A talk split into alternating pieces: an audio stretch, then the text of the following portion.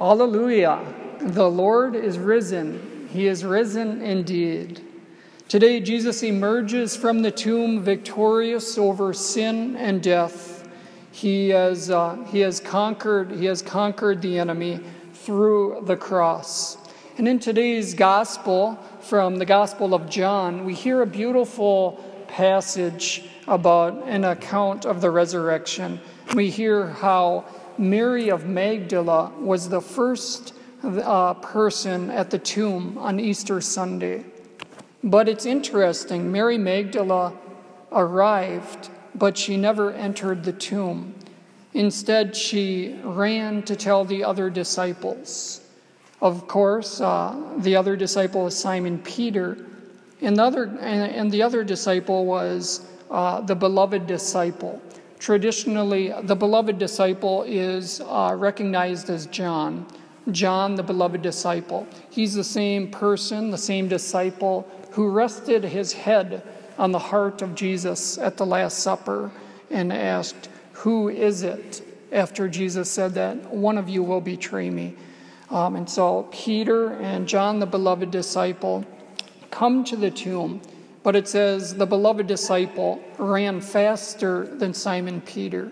And it's interesting because the beloved disciple arrived before Simon Peter. But just like Mary of Magdala, he didn't enter the tomb. He didn't enter the tomb. It was Simon Peter who entered the tomb. Simon Peter who betrayed, who uh, denied Jesus three times as Jesus uh, was uh, judged before Pontius Pilate. It was Simon Peter who says, I do not know the man, three times. And then we know after the resurrection, it'll be Simon Peter who reaffirms his love for Jesus. And it was the beloved disciple who didn't enter the tomb uh, that remained faithful to Jesus. It was John and the Blessed Mother who remained at the foot of the cross as Jesus gave up his spirit. And so we can just ask ourselves maybe, why didn't the beloved disciple and why didn't Mary of Magdala enter the tomb right away when they arrived? Was it due to fear about maybe fear about what they might find as they enter into that tomb? Uh, was it joy or excitement? Why didn't they enter the tomb when they first arrived? Whatever emotions they were experience, experiencing at that moment. There they stood at the threshold of the tomb, but they couldn't bring themselves to enter the tomb. It was Simon Peter who went in. And then we know John the beloved disciple followed after Simon Peter as he entered. And today uh, we enter into the octave of Easter, eight days of Easter.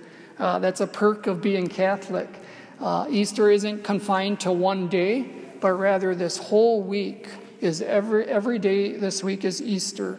And so uh, today, uh, we just might reflect on our own lives as we go to pray before the Lord in silence this week during this octave of Easter. What are the tombs in our own lives? What are those places of uh, death or darkness or hopelessness? What are those tombs in our own life? Maybe they're the tombs of sickness or poverty or worries and anxieties about things going on in our life.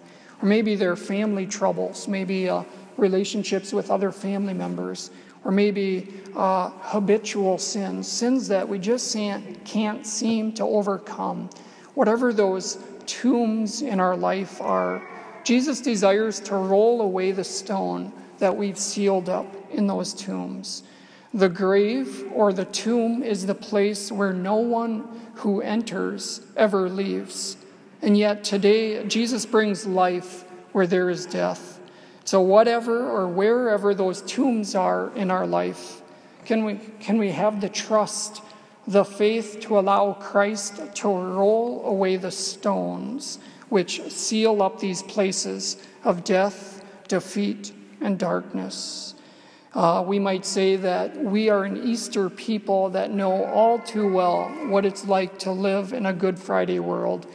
We have this hope of a future resurrection because Jesus uh, gives us that hope through his own resurrection. It's through the cross, right? Jesus died on the cross, and the cross is a key to unlock the gates of heaven. And so, as Jesus enters into the tomb for three days after his death on the cross, seems like he's hitting a wall, a dead end. But rather, today on Easter Sunday, Jesus turns that wall, that tomb, that cave where he's buried, into a passageway, a passageway into something better. And so Jesus speaks to you and I today on Easter and throughout this whole octave, and he's leading us out of our tombs.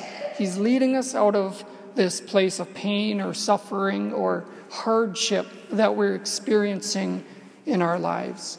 I remember uh, the uh, divine office yesterday. So, priests, deacons, and men and women of religious orders promised to pray the Liturgy of the Hours, the divine office. And there was a really beautiful reading yesterday from the Office of Readings. The Office of Readings. Um, one of the readings, so there's two readings. Uh, one is from sacred scripture, and another is from a saint's writing or the life of a saint. And yesterday's second reading from the Office of Readings was from an ancient homily on Holy Saturday. And there was a beautiful part of it that really spoke to me, and so I'll just read a little bit of that. Uh, it's Jesus speaking to Adam and Eve as he descends into hell, into Sheol, to free Adam and Eve from that holding place. And Jesus speaks to us today. He says, Rise let us leave this place. The enemy led you out of earthly paradise. I will not restore you to that paradise, but I will enthrone you in heaven. The bridal chamber is adorned, the banquet is ready, the eternal dwelling places are prepared, the treasure houses of all good things lie open. The kingdom of heaven has been prepared for you from all eternity.